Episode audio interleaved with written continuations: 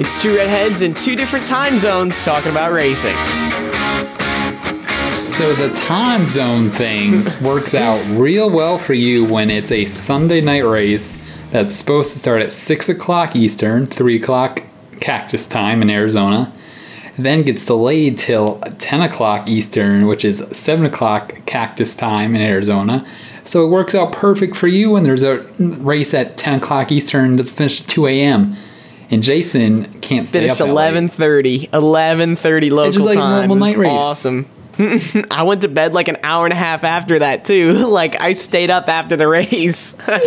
That's like you went to bed at you know what was it one thirty or whatever. That's like the Uh, time Eastern wise the people were getting home from Darlington. I know, I know, I know.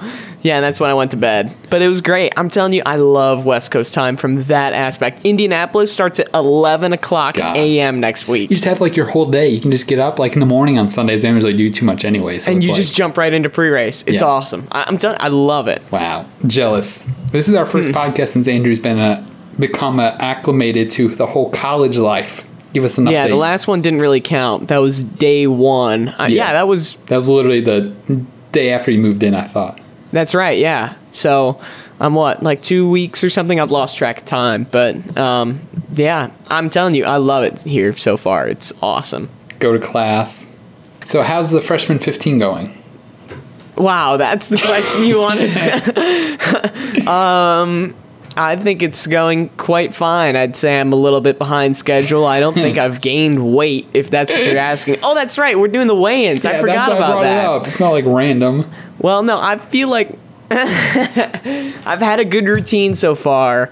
They have we have access to the like ASU fitness center and then like the YMCA which is connected to it. So I've been working out every day. So I got to keep those Apple Watch stats up. I I need to get at least 70 workout minutes for September to get my September goal. So Wow. I don't think it's going to happen. We've happen been this pretty month. competitive in our watch Apple Watch activities so far. Not that anyone listening cares right now, but just point. Yeah, nobody at cares. All right, Darlington. Uh, Yes, I'm telling you, I love Throwback Weekend.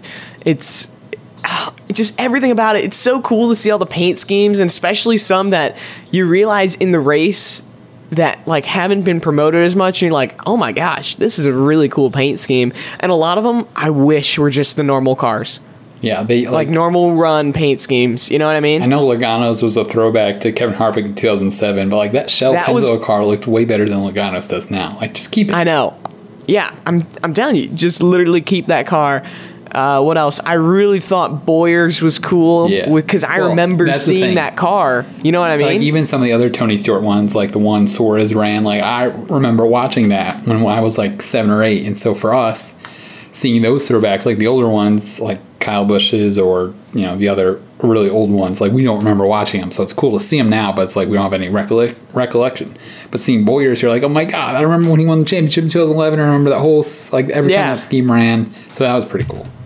yeah, the the power of Darian Grubb that season that was crazy. Crazy. No, but I'm always curious to think like. What current paint schemes are we going to see at Yeah. Darlington in like 20, 30 years? Not even really. We- We've seen the Tony Stewart one Yeah, already. like eight years. it's gonna be like eight years. I'm telling you, they're gonna be a lot of cool. Whoever takes over the 48 eventually, they're gonna be a lot of cool Jimmie Johnson throwback cars. for sure.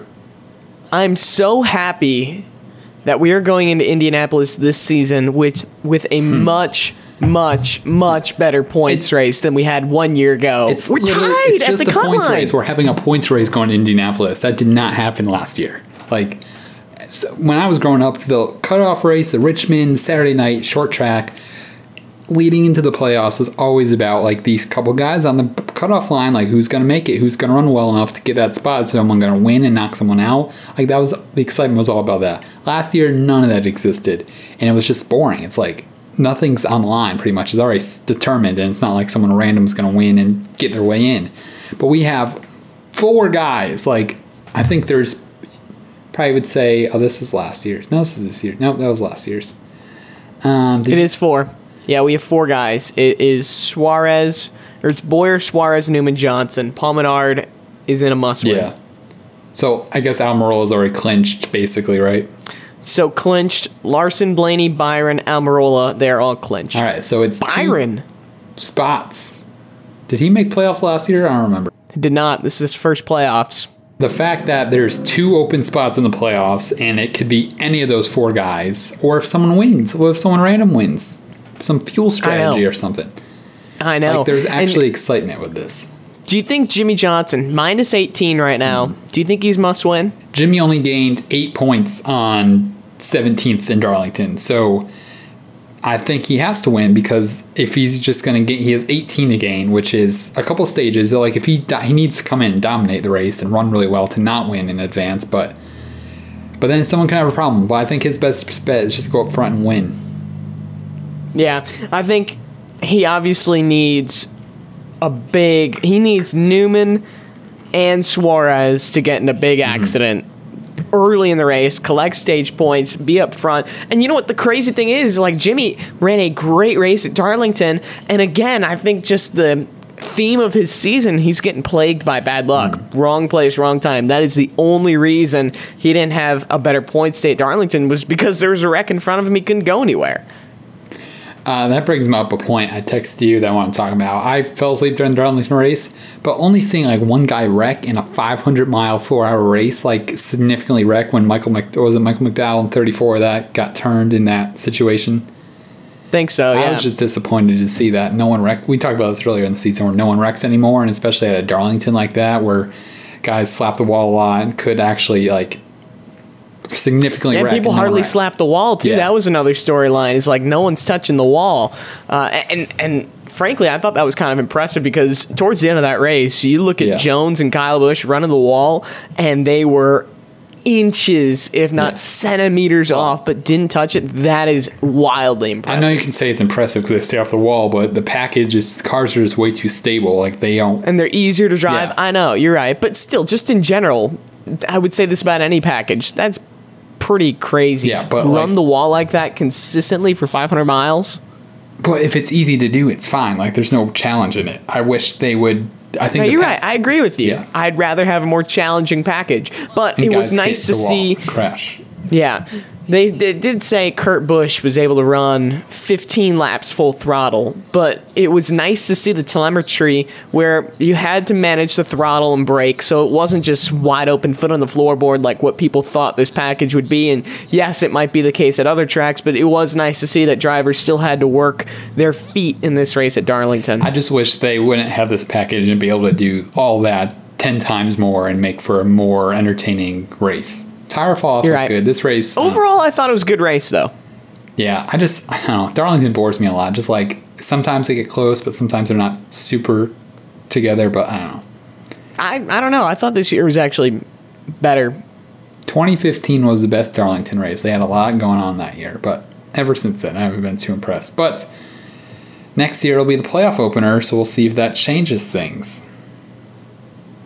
Let's look at. Oh, that's right. You completely forget about. I completely forgot that Darlington's going to be a playoff race next year. My opinion, I think that's wrong. You leave the Southern 500 tradition as it is, and, and don't touch Way throwback too weekend. many messages with that one. It's the playoff I know opener. it is. Y- It's you're overwhelming throwback, It's a people. Southern 500. Like it's way too much in Yeah. one. You can create an I agree. event out of the playoff opener. You don't need to add the playoff opener onto the Southern 500. I agree. And actually, I think Vegas is a great venue to open the playoffs. You know what I mean? Last year they did a great job. year? Yeah, they Okay. have to be. Yeah. Why would they take it out after two years? I know. You know, uh, one thing I, I kind of want to go back to the playoff standings here, but we have last year's playoff standings after Darlington and looking at this year's. And one crazy thing I'm seeing is that at this point, one year ago, 10 winners. This year, we have 10 winners. I, I just find that interesting with this package.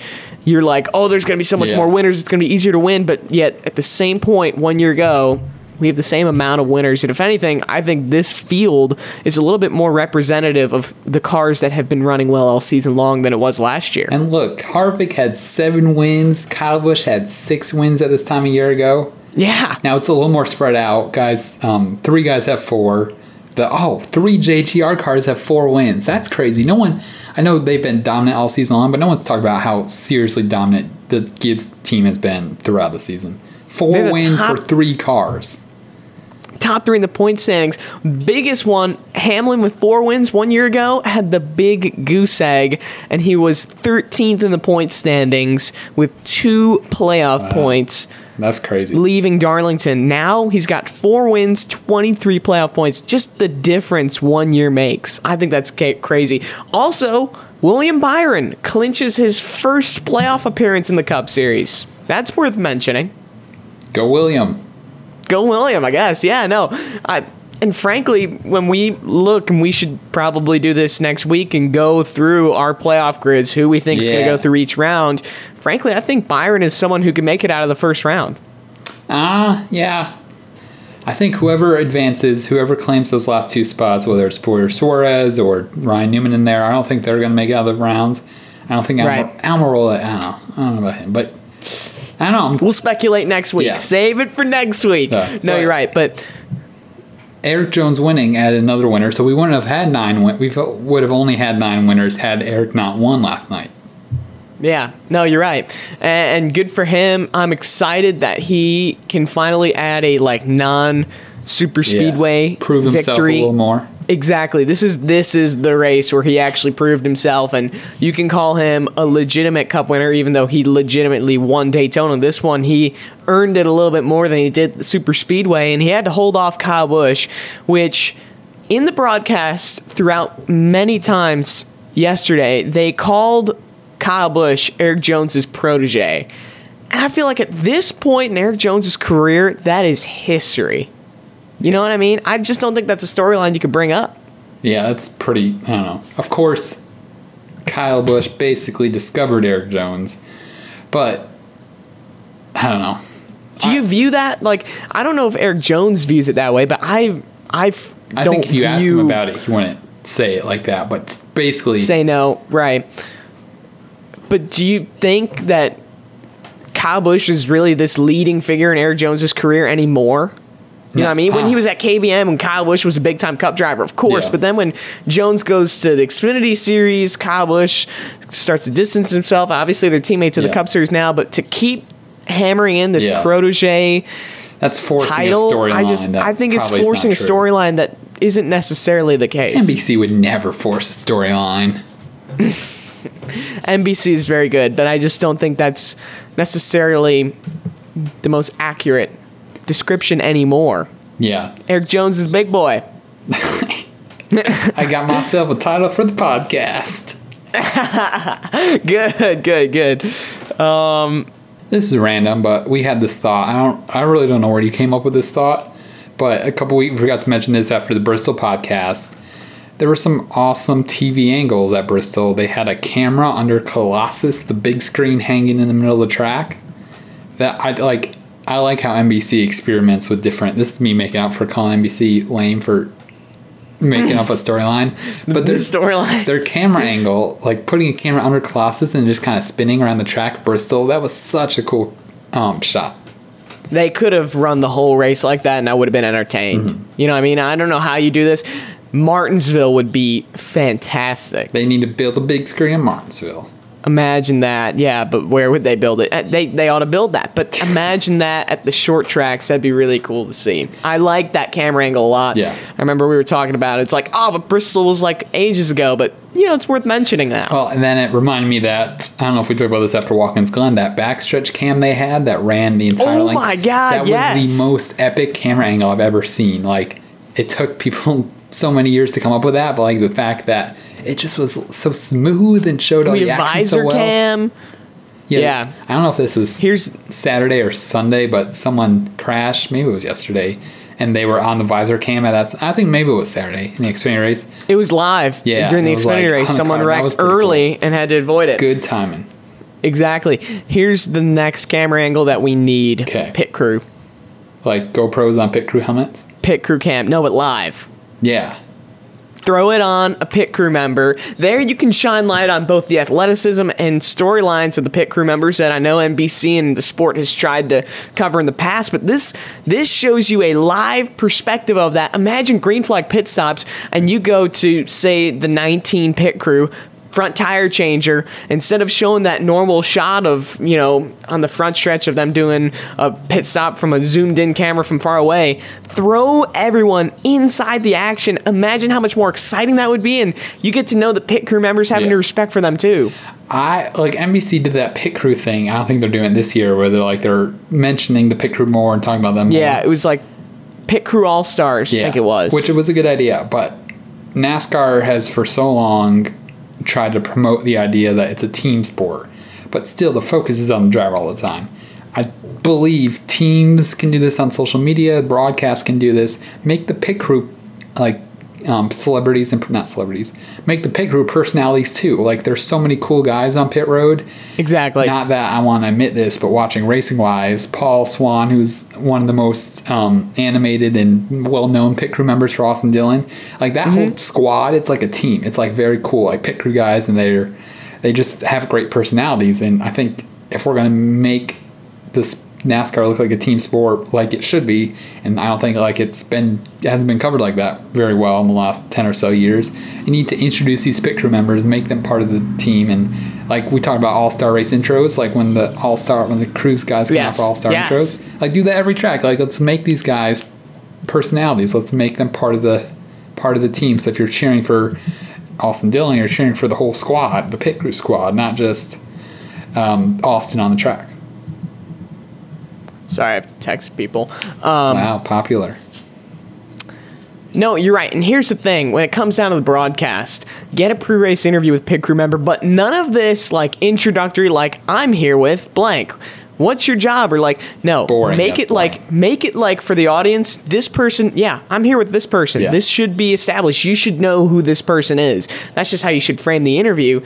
But make that a consistent thing. I think how you bring pit crews into the conversation dialogue of the sport is in the live broadcast. And that's pre-race and especially throwing a camera on them during the race that will gain a lot of attention. so just- and even too you you don't like if for the people who don't like the multiple interviews on the front stretch and then in victory lane in victory lane you know how they pull the crew chief and owner in? Pull a pit crew member Yeah. in. Maybe if it like was decided on one Yeah. stop throw someone in have them talk about that last stop. Just different ways to bring pit crew members into it. It's just a whole nother level of content you can provide during Right. the race and storylines you can talk about.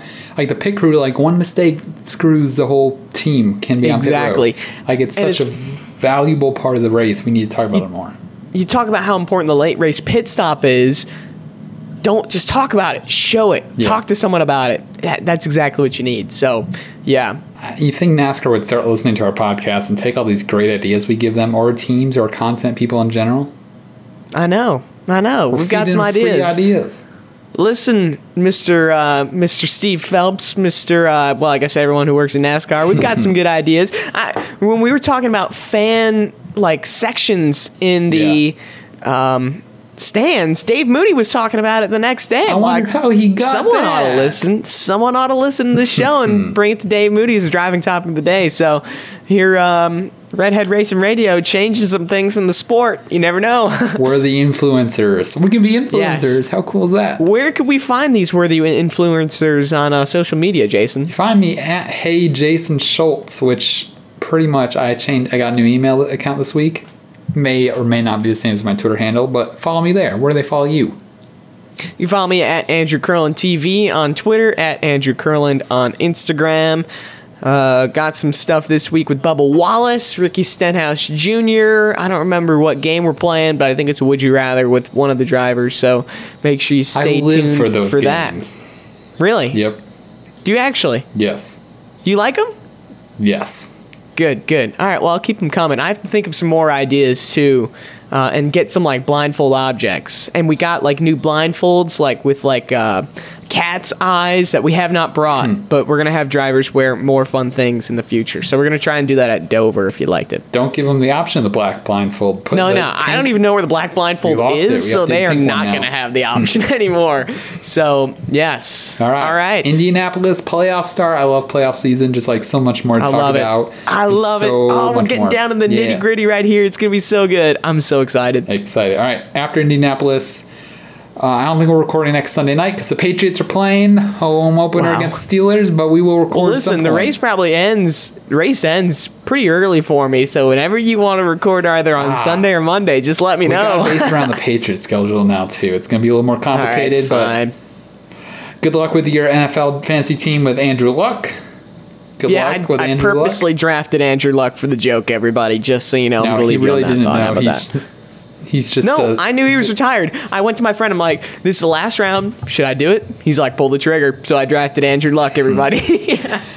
Hopefully, you're on Andrew's. Uh, oh, you share a name too. How cool is that? Mm-hmm. That's why you did it. it is pretty cool. He's named after me. We need to go. this is going downhill. Yes. All right. Well, we will see you guys next week after Indianapolis. We're going to record right during the Patriots game, Nope. and that is how it's going to be. uh-uh. Thanks everybody for listening. Hey, nope, nope. nope, nope. Uh, I'm ending the show right now. All right. Bye, everybody.